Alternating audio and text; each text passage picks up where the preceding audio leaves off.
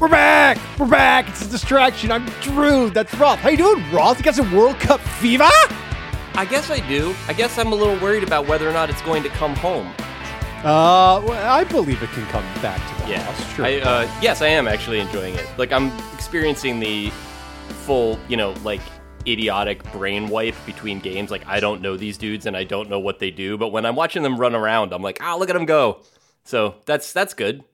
About the most I can hope for. My someone's younger son, he was homesick yesterday while I was watching Iran and the U.S. And when Pulisic scored his great goal, where he sacrificed his dick and balls for the greater good of America, I was like, I jumped. I was like, woo! Like, I do this during football games too, and scared the ever-loving shit out of him. And he was like, I was not ready for that. And I was like, bitch, you know what you got into. I'm watching sports. You know the deal, man. He's Sometimes you got to call your son bitch. I didn't actually. I did not call my son a bitch.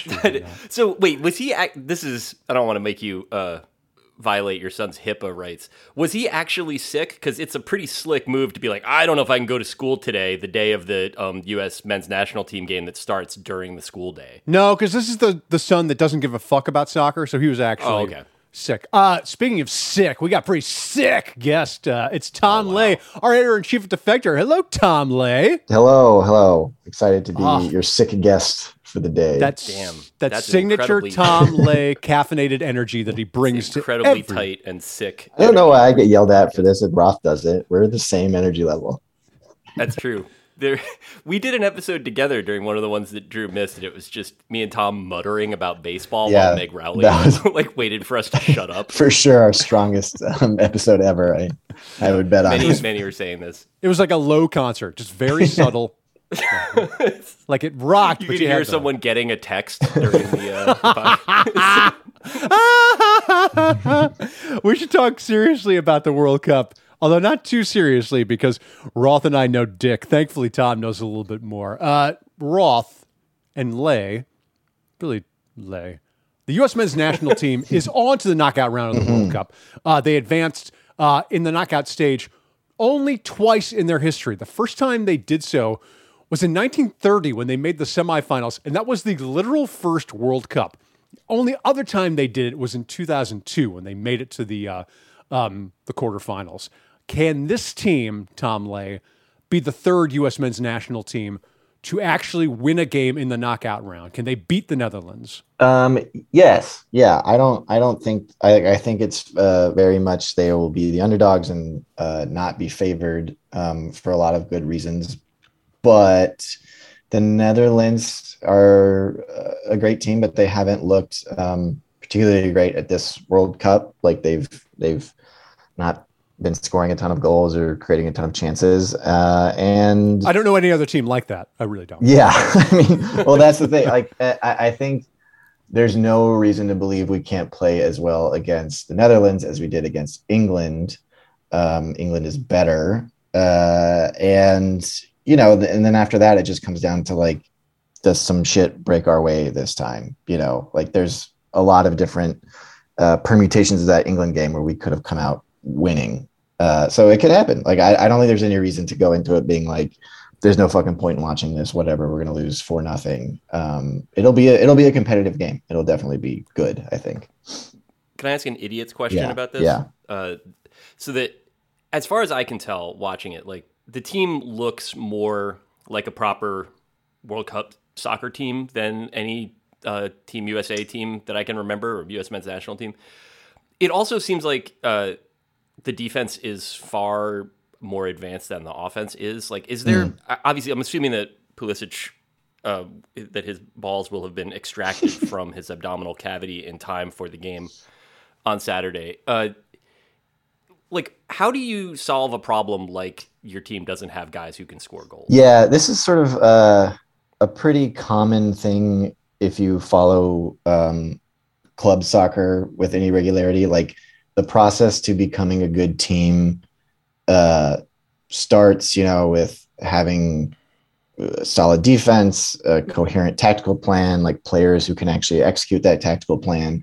And then the last and hardest step is like consistently scoring goals. Like that is the thing that takes a team from, oh, these guys are pretty good to like, this team rules and can kick anybody's ass is you just need guys who can score a lot of goals, which is why like goal scoring players are the most important and most expensive in the world. And so like with the US team in particular, it's like our strikers are, you know, probably the weakest point on the team. And this is just kind of how it's going to be. Like, that's not, it's not a problem that can really be solved in the short or even like medium term, like tactically. Like, I think that the way the team is set up, the philosophy they're playing with, the way that the players are functioning in the system is all pretty much been like A- stuff. You just need a guy or two out there who was better at kicking the ball into the net when the chances come to them. And we just don't really have those guys, which is fine.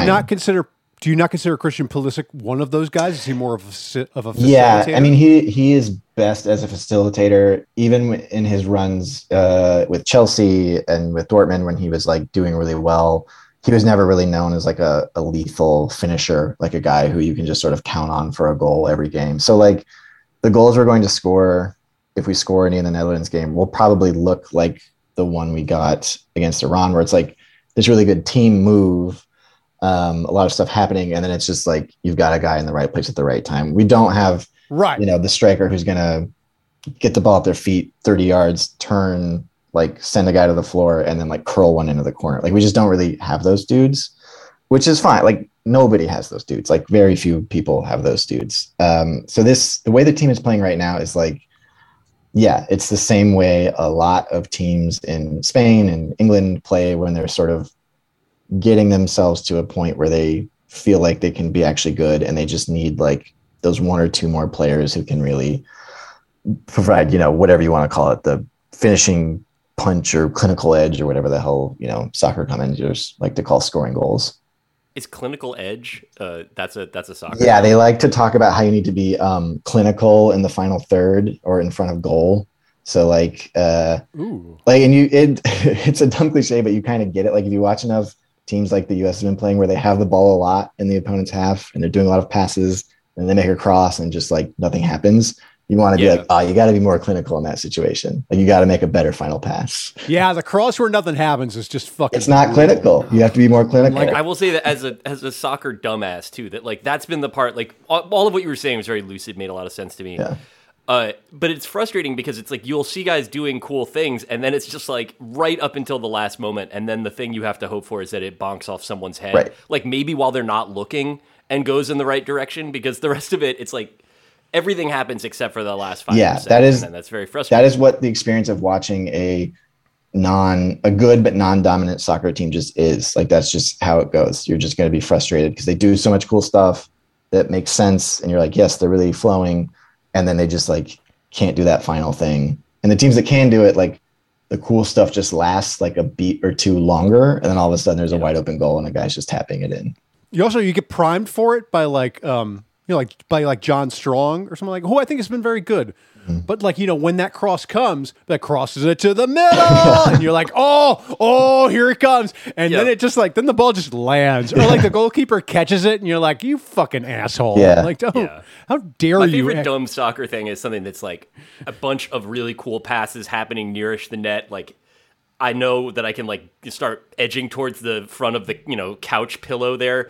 And then a dude just booms the ball directly into the air, like just straight up at a cloud. And I know that soccer is really hard, but there's a part of me where I was like, I would simply not do that. I would kick it at the net. Yeah, there was a game. It was either the Wales game or the England game where Weston McKennie had had the goal in his sights twice and fucking skied the shit out of the ball. And that, I just wanted to die. The thing I always try to tell myself in those situations when that happens is that the ball is moving a lot faster than you think than it looks on television, and the spaces are much tighter than they look on television. So like, but like that McKennie chance, I know the one you're talking about, he was just standing in front of the goal, ball comes to him and he just deflects it like over, you know, the top of the crossbar. And like, on TV, it looks like, how do you not put that in the net? And it's very frustrating, but every time I see that, I'm like, if that ball was coming at me, I would have just cried. Like I wouldn't have even been able to like put my foot on it. Like there's just no way that happens. audible peal of like no from the pitch as you try to do your thing. I got two more World Cup questions for you, Tom. The first one is about our coach, Greg Berhalter. Big Greg. Greg, two G's. Is he good? I've heard a lot of complaining about his substitutions, particularly his unwillingness to play Gio Reyna. Yeah. Is he making the right decisions or not? I think he's been good in the World Cup. Like, I think in the qualifications, there was a lot of concern just in his selections, in that he likes to start guys who play in MLS and other bullshit, not good leagues. So far in the World Cup, I think his team selections have been really good. The Gio Reyna thing is like, I'm not as fired up about that as a lot of other people are, just because to me, like, what matters for soccer specifically for your manager is less about like, not so much the in-game stuff, but how they set up the starting 11. And like, when you watch them play, is it clear that they've got like a plan in place and that the players on the field are capable of executing that plan? And I think that's happened in every single game so far. Like I've watched a lot of soccer games for my shitty team that I like, where it's just like 90 minutes of they're just not fucking doing anything out there. And you can tell like they don't have a tactical like philosophy of like how they want to play. And the guys trying to do it, if they do have one, are just incapable of doing it. And the U.S. has not looked like that. I think in all three games for, you know, large portions, probably the majority of the portions of them, they've been, or at least looked like, the better team on the field.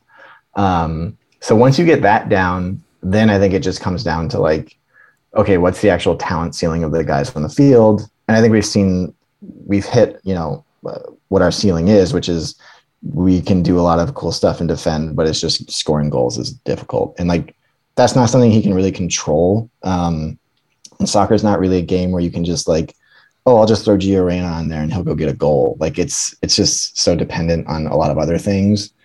So I've been happy with him. Like, I think, there are a lot of other national teams that have looked a lot worse with a lot better players.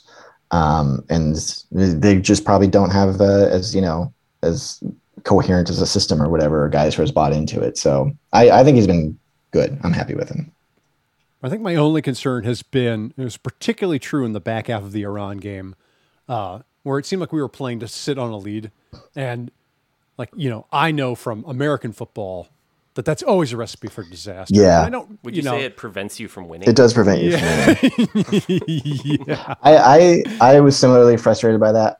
My mild defense of the way that game ended is that like, there are some things about a soccer game that like, you just kind of can't prevent the way that it goes sometimes. Like sometimes it's just the natural course of it. Like if you're the better team and you get that first goal, if you don't get the second goal by like, you know, the 65th or 70th minute, just like the natural flow of the game kind of just demands that you end up kind of defending with your pants on fire for the last 10 minutes. And that sound, I realize it sounds kind of stupid to say that. You can just be like, well, just don't do that. Like keep playing the way you were playing. But it's just like the demands being made on each team as time ticks down just change when the score stays 1-0. And that kind of like, in a lot of ways, you just kind of can't prevent that. The way you prevent that is by like being good enough to score 2 goals in the first half, which we almost were, or being good enough to score 1, you know, right at the start of the second half, which we almost did. But once you don't do that, it's like, to me, it's not so much of a referendum on their performance if the game ends the way it did. 'Cause that's just kind of how soccer games go in those situations. I also forget, Roth, because of the temperature here and because I'm watching these games are taking place really nighttime in Qatar. I'm forgetting that they're playing on a field that is as hot as the surface of fucking Mercury. So, yeah, they're probably going to wear out a little bit and have a tough time scoring goals. Yeah, and I mean, Yunus Musa, you could see at the end of that game, basically couldn't move. And also, like, our subs fucking suck. Like, every sub you put on for the U.S. team makes the team, like, 10% worse just because, well, aside from like Aronson and Reyna, but like anytime you put one of those MLS guys on, it's like, okay, we've gotten like significantly worse at that spot, which I mean, I get it. You do it because guys are tired and you need fresh legs out there, but those fresh legs also kind of stink at soccer. So. Are attached to some just booty ass soccer. Yeah. So, sometimes it's like that. I'm assuming that's more like that can be said of all, but whatever 3 or 4 teams in the field probably. Yeah. Yeah. Because that's the part where I, again, so much of my understanding of this is like filtered through what I don't know. And I see a lot of people complaining about substitutions like on Twitter and stuff like that. And I always feel like that has aspects of that sort of like over-determined, over-performance that American soccer fans will sometimes do in spaces like that, where they want to sort of like signal that they're not full of shit, that they have this expertise. But the way that comes out is by like complaining and saying that various people are like trash, nightmare, awfulness, and like and I and I don't want to like, I should be like calling out names here, just being like, that's you, I'm talking about you, Scott. But like there are like obviously limits to like what any team could do. It's just hard to, I mean, even that I was in the work Slack when they did kind of like pack it in yesterday and try to prevent a goal from, and it's like everybody explained to me very clearly why they were doing that. It didn't make it any more fun to watch. Yeah. It was fucking excruciating. I hated it. Yeah. I think, it is excruciating. And I think it's just like the only way that stuff gets easier to watch is if you just sort of try to accept or remind yourself that like in soccer specifically, you're just like, players are just way more at the mercy of like the flow of the game than in other sports. Like it just happens. Like that's just kind of how it goes. And like, if he subs in Gio Reyna at the 60th minute, like, do we get another goal? And, then it's over. Like, I don't know. I think that when I personally complain about some soccer asshole not making the right subs, it's usually because what you're watching on the field, like, clearly isn't working. You're like, these guys can't, get a pass into the opponent box to save their lives. Like, why isn't there a different winger out there? I haven't really just gotten that feeling from watching us. Like, everything that I've watched, I've been like, yeah, they're doing what they want to do, what they hope to do. And the stuff that's gone wrong is like, that's just sort of how the game goes when you don't, finish it off early.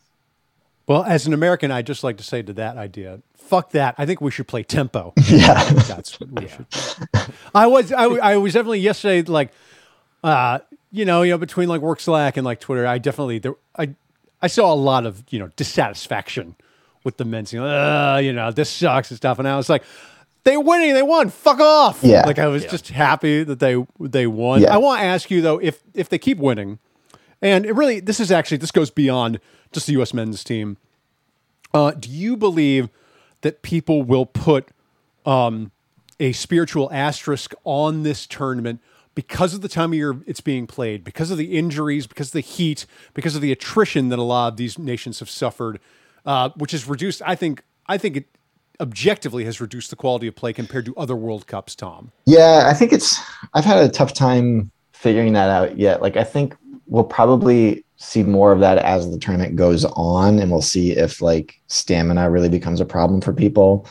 I don't know, though. I feel like this is actually something that will go in the other direction, where the domestic seasons will end up with asterisks on them because these guys are going to come back all fucked up. Like, going into the tournament actually isn't that different from if it was the summer, because when it's a summer tournament, like, your league season ends in May, you get a little bit of a break, then you're doing World Cup by, June. So it's like that level of freshness is sort of similar. But yeah, the big problem here will be when these guys come back, teams that are like in title races are going to have guys who are injured or tired or fucked up. And I think that's where the asterisks will go. I mean, it's definitely going to get, I don't know. I think so far it's been fine. But things could get a little wonky as the games go on and guys are getting more tired and, but I think asterisk wise, like, it'll reflect more on the club seasons than this actual tournament.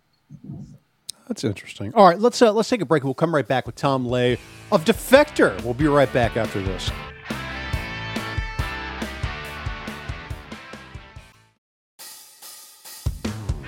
We're back with Tom Ley, our editor-in-chief of Defector. We talked about soccer. Now we have to talk about real football. Hell yeah.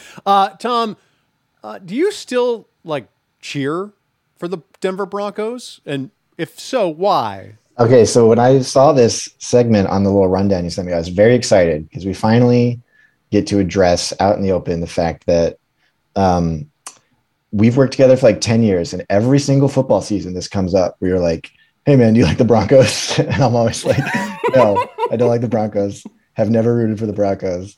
Never been a Broncos fan. Oh, it's Redford. Yes, Patrick. Yeah, Patrick. But this is my favorite recurring bit that we have. We're like, the Broncos will do something terrible, and you'll be like, oh, Tom, look at your team. And I'm like, don't like them.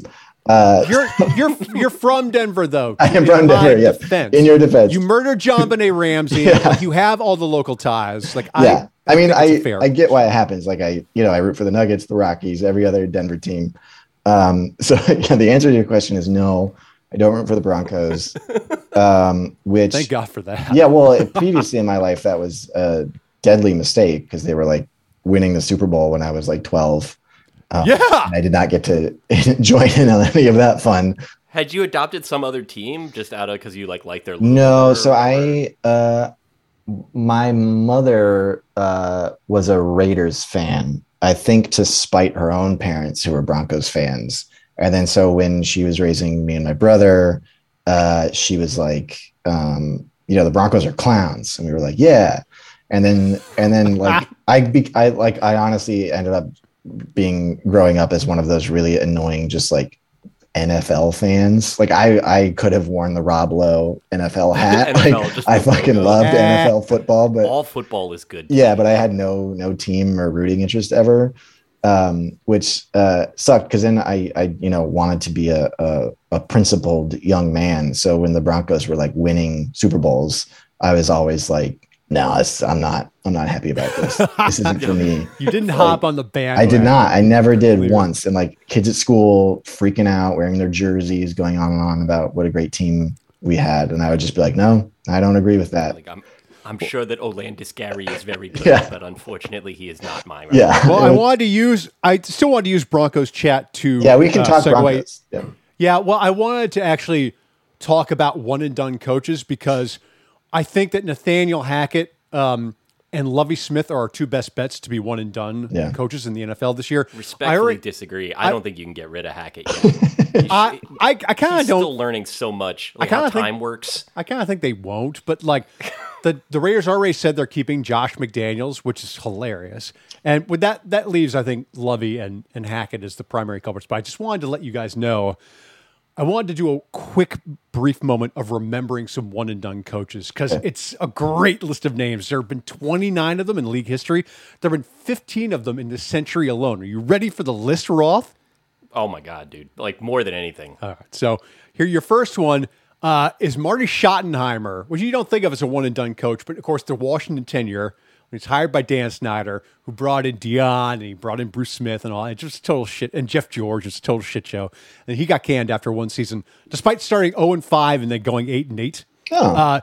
Your next one. Did they bring back Gibbs after that? Was that like one of the resuscitating Joe Gibbs? I don't think Joe Gibbs 2.0 was right after that. Like right after that was like Norv or something like that. I can't remember. And then Art Shell. Again, another sort of, because he had already coached the Raiders in the past, like in the 1980s or in the 1990s, and then Al Davis brought him back for 1 year and then fired him again. And then that was my favorite of these. I'm not going to talk after all of them, but the Shell one was so good because it was like absolute terminal stage Al Davis, just like absolutely feeling it and doing whatever. Yeah. Shell hadn't coached in like 15 years. I remember their offensive coordinator that they brought back was like running a B&B in like the Pacific Northwest. Shit, like, just, like, man. Some guy. That was great. Handing him Carson Palmer and Randy Moss and being like, you look like this would be something you'd enjoy, right? Because you've been making eggs for tourists for 5 years. And now, Lay, we get really into the list of guys. Yeah, let's do some guys. Your next one is Cam Cameron of the Dolphins. 1-15 and got shit-faced. Then the next one is Bobby Petrino, which is like, you got Petrino and you got Schottenheimer. Those are two like really just fantastic one and done seasons. And another one is coming up down the list. We also have Jim Mora Jr. With the Seahawks. We have Hugh Jackson with the Raiders, not with the Browns. The Browns kept him for 2 seasons so that he could win a grand total of 1 game in 2 seasons. Yeah. Then we're back in retread land. We have Mike Mularkey with the Jaguars. in 2012. He had already coached, I believe, the Bills. And then poor Rob Chudzinski, he got the gate after just 1 year with the Browns in 2013. Yeah. And then the immortal Jim Tomsula with the Niners. So the Niners in 2015 and 2016, they had back-to-back one-and-done coaches. So they started with Tomsula, and then they had Chip Kelly, because they were like, oh, well, my God. Wow, I forgot about that. They did, didn't they? Like, oh, like this is a disaster, this coal pulverizer guy that we hired. we better get the guy who urine tested every eagle and got himself run out of town for banishing Taco Tuesday. He'll be great. He fucked up. 2018, the Cardinals hired Steve Wilkes and then fired him right away for Cliff Kingsbury, who is now a provably worse coach because Steve Wilkes is winning with a DOA Carolina Panthers team. Yeah. And he won a game in which Sam Darnold not only started but rolled on his tummy into the end zone like a kid in gym class, in second grade gym class doing a log roll. That was good stuff. Yeah, he scored a touchdown that way for him. Things happen, you know. I some people were laughing at Islet, and I was he just remembered no one had touched him, so he could go score. So he did the right thing. It was just funny to see a big boy just doing a log roll during a football game before someone blew a whistle. You got three more. You got Freddie Kitchens, the immortal Freddie Kitchens, and then of course last year gifted us two. One was David Culley, who got shit-canned by the Texans merely for doing his job, and then Urban Meyer, who I think probably is. It's either Urban or Bobby Petrino who are the most entertaining fiascos of these one and dones. Yeah. I can't really decide which, Tom. I think Urban is more entertaining. I don't know. Bobby's stuff was just a little more dark, I guess. Urban is just more fun to laugh at. I'm struck by this seems to be a trend that's picked up recently. There just seemed to be a lot more of this now than in decades past, and I wonder what that's about. I don't get the sense that owners care that much more about winning now than they did, or there's just everybody wants the next Sean McVay, I guess, and they're just super eager to get rid of people and find that guy. I don't know. It's easy marketing. The Texans one is the most confusing to me because that's if they really fire Lovie Smith, you can't say that Lovie Smith is doing a much worse job than David Culley, and I think David Culley did a pretty good job. Yeah. They're just what are they even fucking trying to do? How would you know if the coach was doing a bad job? Yeah, I guess maybe you give them a roster. They just do it because then they get to make a cool Twitter clip of boss reporting for work or big man's first day on the job. And Drew said, that's good marketing, sell season tickets. Yeah. If there wasn't Twitter, all these coaches would not be fired. They'd all have their jobs for at least 3 years. Rivers McCown, who writes for Football Outsiders, has been, I think more or less against his will, on the Texans beat this season, and he's really done a good and thorough job of just how shitty they are, because they had Davis Mills a quarterback. They finally benched him this week, but Davis Mills is really fucking bad.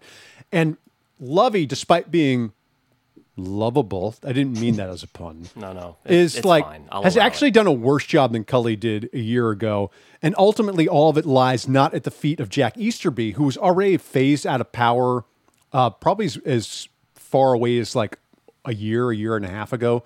But Nick Caserio, who is now the undisputed general manager of that team and has just been fucking terrible and has been terrible despite the fact that they traded Deshaun Watson away, who they will play against this weekend, for a host of picks, but they have absolutely nothing to show for it despite getting all of those picks. So they're just a colossally badly run football organization at the top. It's a typical fish rots from the head type bullshit. Yeah.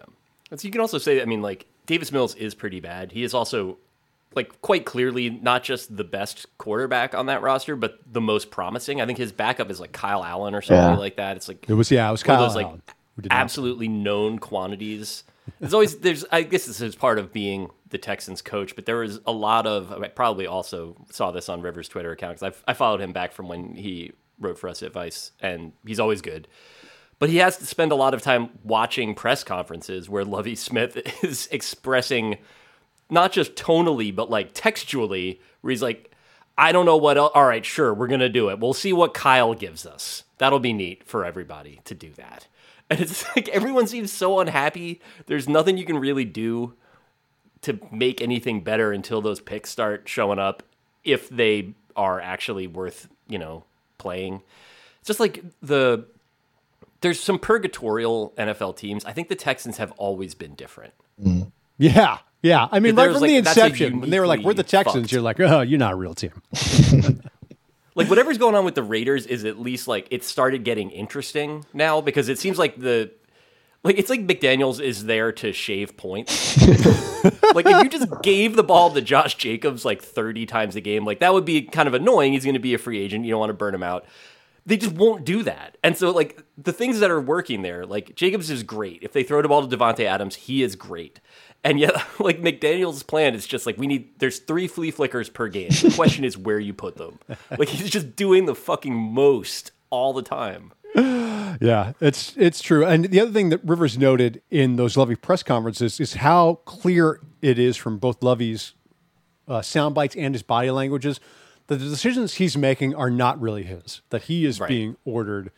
Yeah. And, you know, you don't, it's really, you know, it's worked in baseball for like, you know, the Moneyball A's and stuff when it's the GM issuing orders to basically the coaching staff. But in football, that's really just never that good of an idea. Like, go look at the Colts. Like, you know, the Colts started Sam Ehlinger because that's what Jim Irsay wanted. And that didn't work out all that good. I won't move on. It's like Moneyball if, like, you're doing it with, like, the current Royals. Like, if you, like, get a message from your boss and it's like, Hunter Dozier's your leadoff hitter, you'd just be like, whatever, dude. All right, sure. Like, that's what you think is best. Well, so much of it is, like, is teams thinking, okay, let's just do the Moneyball thing. Like, they think that the process itself just magically works, whereas, like, the reason the A's succeeded with that was because they had a genuinely smart man in that position doing the Moneyball shit. Whereas if you have like just any asshole doing it, if you have a fucking dime store preacher doing it with Jack Easterby, that's not going to fucking work. I do this all the time. It's the one Simpsons metaphor that I think I've humped to death the most vigorously, but I'm going to do it again one last time, which is during the robot parade at Itchy and Scratchy Land, there's a moment where Marge is complaining about how dangerous it looks, and someone from the park goes, no, these are very sophisticated robots, and one of them just takes the top of its head off, and you can see the circuitry inside. And, you know, Marge says to Homer, you see, Homer, all that stuff in there? That's why your robot didn't work. And to me, there's like, everybody has been building Homer Simpson robots at in this mode in sports everywhere, where you just build the outside of it and then you expect it to like come to life and make you a sandwich. And that's not how it fucking works, dude. Like, you need a lot of stuff in there. That's like when I was a kid and I wanted to smoke a cigarette. So I rolled up a piece of paper, just a piece of paper. And I lit it on fire and I smoked it because that's what I thought a cigarette was. Yeah, that was probably good. And I almost burned my fingers. I was like, whoa, that's not good. Yeah, that's cool. That's like, that's what most people are like when you see him smoking. Like if you see Barry vaping, he's making that sound the whole time. Oh my God. Okay, I want to talk about one more football thing before we get on to more serious matters with Tom Ley. Because Odell Beckham is still a free agent and is still recuperating from a torn ACL he suffered in the Super Bowl and from, I assume, just being blind drunk on an airplane and making a scene that they wouldn't let him on. That was a weird one, right? That was weird, but he's still being courted, particularly by the Cowboys, who are so horny for him.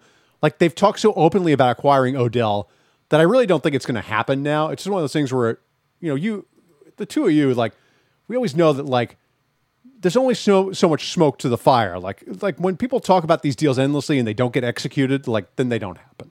But I just wanted to say that the Cowboys are still so hot and heavy for Odell that they were more than willing to overlook the airplane incident. And I just want to read the Jerry Jones quote about it because he said, his overall team compatibility, his judgment, his behavior is not an issue with him. It is with many. It isn't with him. So I just thought that was, I love it when Jerry does the response from everybody about that plane thing was so weird because when I first saw it, I was like, oh, he probably took a sleeping pill because he wanted to be knocked out on the plane. And then, you know, you can be very delirious when someone tries to wake you up and like, whatever, no big deal. And so I was expecting his statement to be like, yeah, sorry guys, I took a sleeping pill and I was zooted.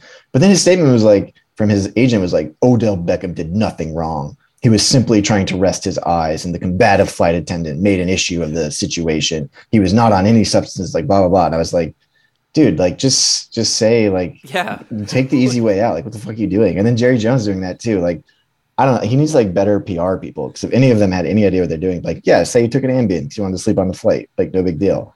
But they were like, no, he was stone cold sober, totally awake. The flight attendant was just causing a problem. It's like, well, clearly not. I love that. That is such a classic bit of like, also, I guess if you're like Odell Beckham's attorney, you've gotten to spend some time on TV, but you have to be thinking at some level, like, this is my time to shine. Like, this is like, it's star time. And so like the answer to that question, very obviously, it's like, you don't need to be like, he was thinking about football so hard that he was unresponsive when contacted by flight staff because he wants to win that much. Yeah. Like, you could be normal for like 10 seconds and this isn't a problem anymore. There is a money turn of phrase from that attorney who said that, who blamed the incident on, and this is from the article, it was, quote, an overzealous flight attendant, which is true.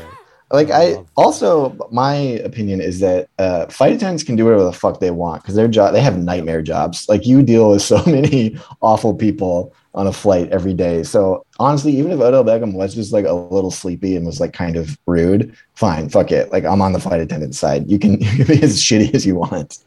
Yeah, like, do you have any idea how many like evil drunks they've already encountered? Like, even on morning flights. Yeah.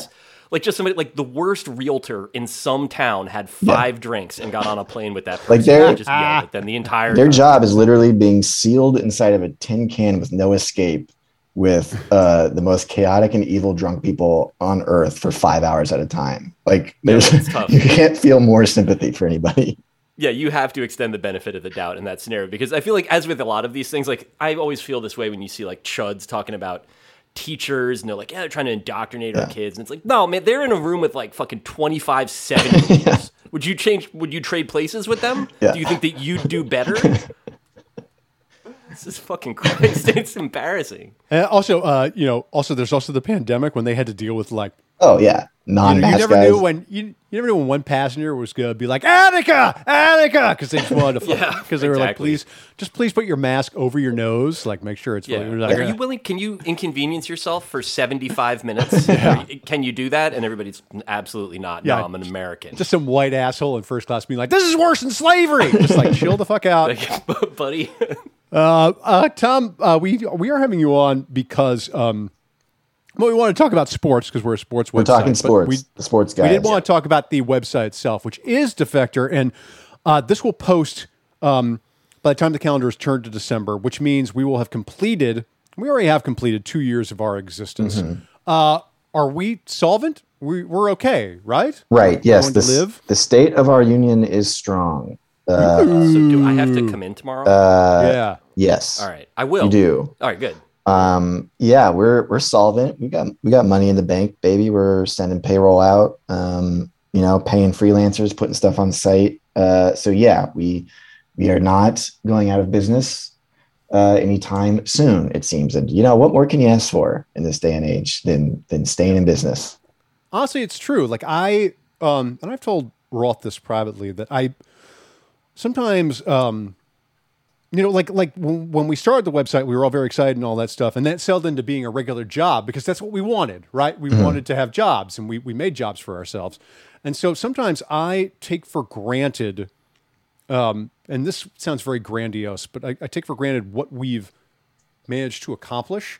And then like I'll get stoned on a Friday night and I'll be like, this fucking and then I'll type it in Slack and be like, I love you guys. And then like someone will be like, I can't find Taylor Swift tickets. Like, no, you're missing the point, man. No, I feel the same way. Like, I will, now that, like, you're right, it is a job now, and we're, more than 2 years into this now. So I will find myself, on like a Tuesday night being like, fucking got to do my stupid fucking ass job tomorrow. I got to get up, go to goddamn work. Like, this is fucking stupid. Why does anybody do this? And then like, I think about it for like 5 minutes and I'm like, well, okay, it's pretty nice. Like, I guess I got a pretty good deal going on here. That is the absolute state of my, that's the way it has been everywhere that I've ever, like, I've been lucky, like I got staff jobs even before we like created our own, like an actual workplace. That it's the first time I've really been in a workplace that was functional, where I wasn't worried about getting laid off because some guy 3 floors above me got bored and was like, yeah, I think we're like, it's going to be skateboarding videos now. Sorry, you are fired. That like, and yet there's still the part of me that any job I'm going to be kind of resentful. I think that's healthy though. I think it's good to understand that like jobs are still jobs. Like, you know, even passion projects like this, like, you know, I think it's good for your work-life balance to at least a little bit be like, I don't want to fucking wake up tomorrow and go to stupid ass work. But yeah, it would be weirder if somehow like what happened, like whatever, you lift the vampire's curse of sometimes being in the bathroom at the same time as Jim Spanfeller, and all of us discover that we have a completely untroubled relationship with working for money. Like, as soon as he's not there, we're just showing up every day and joining hands and hopping in a circle. Yeah. Well, that's just it. I'm so used to working for dysfunctional conglomerates that when I finally work for one that like works the way it's supposed to, I can't accept that. So like my brain is like, I should find something to be dissatisfied. No, yeah, I do that too. I'm not happy. Yeah, I definitely do that. Where and then I'm like why am I fucking worrying about it? Like, I don't care. Like, whatever. Relax. I think I've talked to you both about this, but I had this was a weird, you know, like I have my ups and downs mood wise, just because that's how my brain works. But I noticed, I think a little before the 2nd year anniversary of Defector, that it was like somewhere in that like 18-month period that I started experiencing like I wasn't sleeping well. I was anxious, kind of grumpy, whatever. And I think that it was my body, after all of these different staff jobs that I've had, all of which I've had for roughly the same period of time, which was like a 1.5 years plus 1 month. That's how long it takes to get cycled out of a gig when your owner gets bored. That I think that I was having like a sympathetic reaction to it, like the way that you might struggle waking up in the morning after daylight savings time. Yeah. Right. That like something in my body was just kind of like, time for you to get fucking fired. And that's not right. So that was like coming out of that, and then just again having to be like, yeah, I guess I'm going back to work was, you know, beyond like, it wasn't, there was no bittersweet element to it. It was just funny that I've evolved to get upset. And that's on that. This is going to sound really dumb because it was one of the worst movies released recently. But I was thinking about this when I watched that awful Sopranos prequel, Many Saints of Newark. The only part that I liked, very bad movie, but the only part I liked about it was Ray Liotta's prison, the guy who's in prison, who's just like a former mobster who's just like Zen and into Buddhism. And he's just like, yeah, I just don't want stuff. Like, I'm really happy here in prison because I just like, I don't want anything. And I try to be like Ray Liotta in prison sometimes, where I'm just like, yeah, this is fine. You don't have to want too much more than this. Like, you know. So Ray Liotta says Buddhist shit in that movie. It's actually, he plays twin brothers in that movie. The Ninefold Path, Karen. Yeah, he plays twin brothers in that movie. One of them's a psycho, one of them's cool.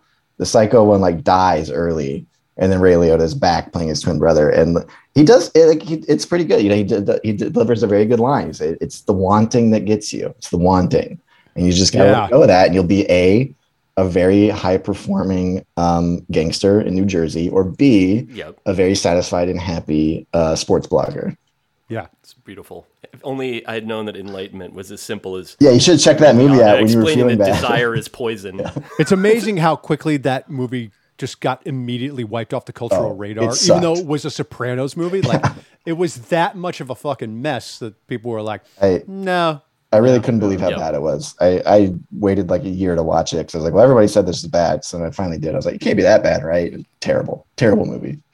By the way, I may as well plug now that we have opened up the gift subscription offer once again. So if you go to defector.com/holiday-gift, you can give away a gift subscription for a year to a friend or a family member, and you get free beanie because we had a bunch of beanies left over from last year, and we were like, well, we can't burn them, so you get one.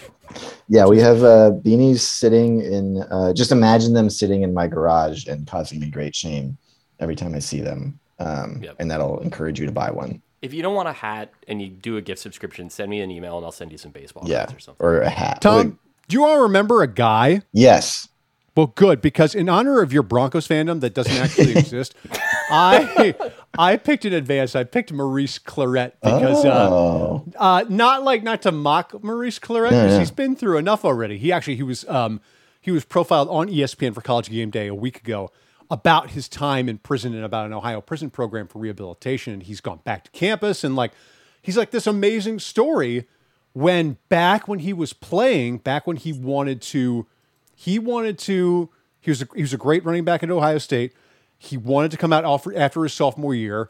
The NFL said no, And the Take Industrial Complex was like, who does this young man think he is? And then he got like arrested with like a hatchet in his fucking car after he got drafted by the Broncos. People were like, see, we told you he wasn't a good citizen. And then he went to jail. And like, we're at a spot now where we can look back and be like, we treated this person like shit. Like, what the fuck? Yeah, I that's a good guy to remember. I remember being, as like someone who never really followed college football much, Claret was one of those guys who like penetrated the veil for me, and I was like very struck by him as a player when he was at Ohio State. I was like, this guy, he was good, fucking rules, and like I was actually like, you know, down to watch an entire game that he was in. And then did he ever have like a good run with the Broncos? I feel like I remember there was like some 4-week spell where it was like, there's the old Maurice Claret.